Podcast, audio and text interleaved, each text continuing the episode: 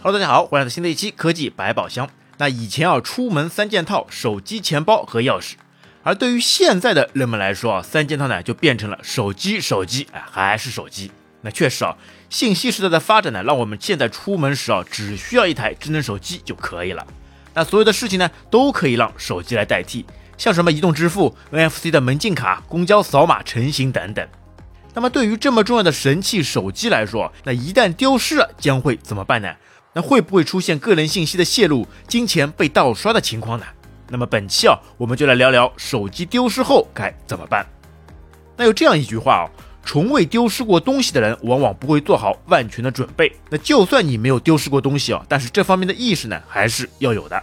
那所以啊，希望通过这期节目，让我们来理清思路。如果发生不幸的事情呢，也可以有的放矢。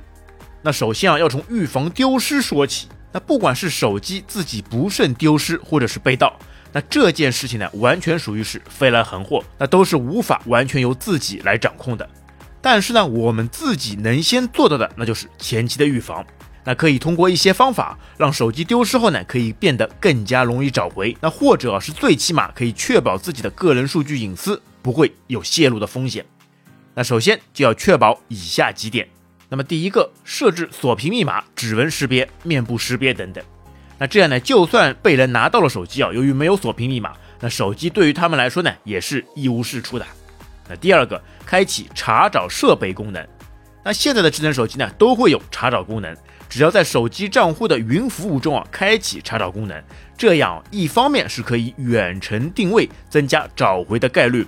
另外一方面呢，就算被别人知道了开机密码，那也可以远程锁定。那所以这一点啊，绝对建议啊是需要开启的。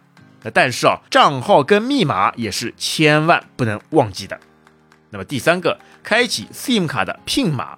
那么这个功能是啊，当你手机重启或者是重新插拔卡之后呢，需要输入一个你自定义的四位数的 SIM 卡 PIN 码解锁之后，才能正常的接收短信或者是语音通信。那么要知道，现在大多数的账户啊，包括银行 APP 啊，都是通过接收验证码来登录的啦。要是被盗的手机啊，可以随意的接收验证码，那不就是要出大事了吗？所以啊，开启 SIM 卡保护也是非常重要和有用的。那么第四个，开启手机云备份功能。那么退一万步来讲，如果手机真的找不回来了，那但是手机里的数据啊，有时比手机本身呢更为重要。如果开启了实时的云端备份啊，那不管怎么样。起码东西呢或多或少的都会存在，那只要你买了新的手机，资料呢基本都可以恢复回来。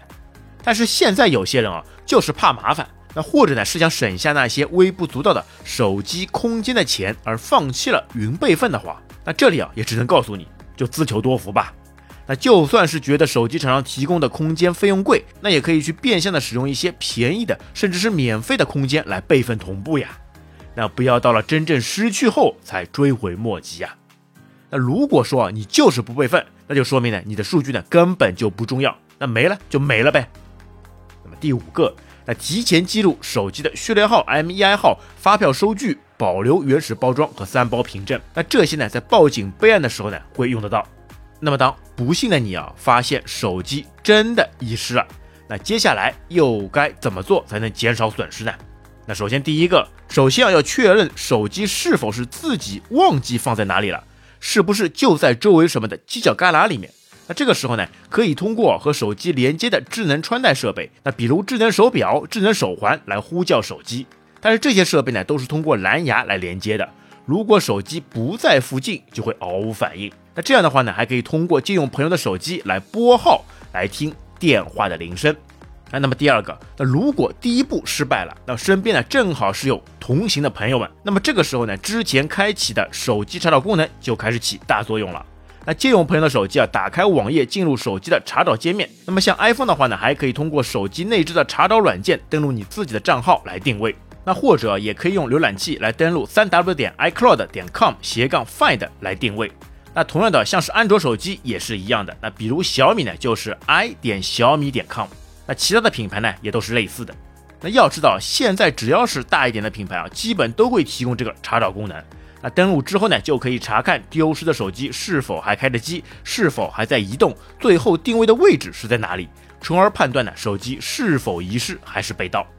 那么第三个，那如果说是遗失了，那可以根据地图里的位置呢，一点一点的去回溯路程寻找手机。那么查找功能里面呢，还贴心的提供了播放声音的功能，哎，寻声辨位。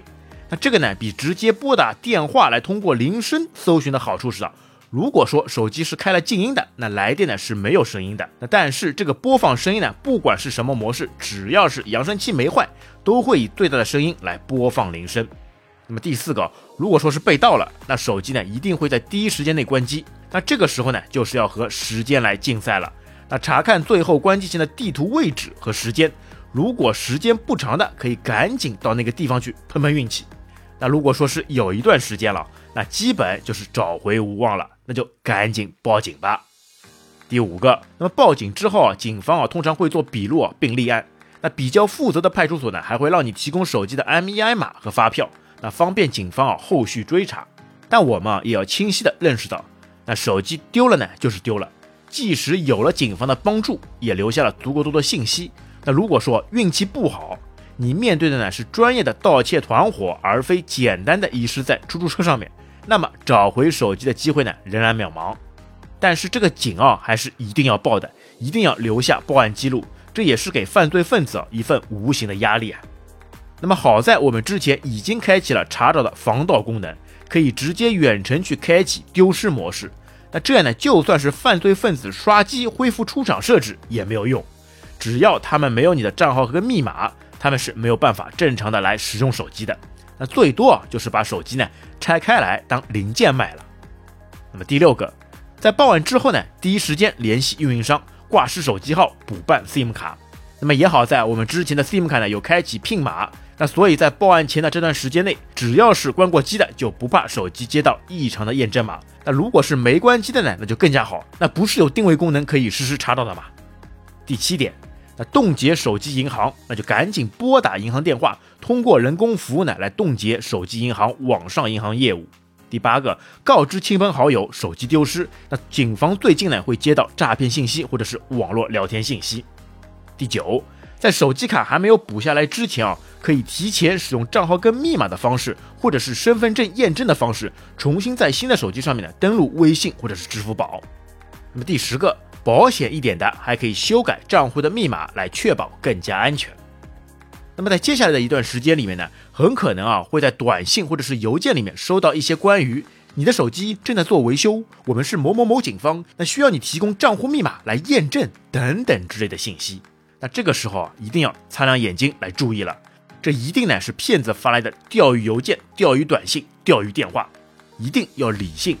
不要轻易透露手机的锁屏密码、账户密码等等，那一定啊要看清对方的邮件地址，那或者是网页地址。如果不慎啊输入了正确的密码，那绝对就是完犊子了啦！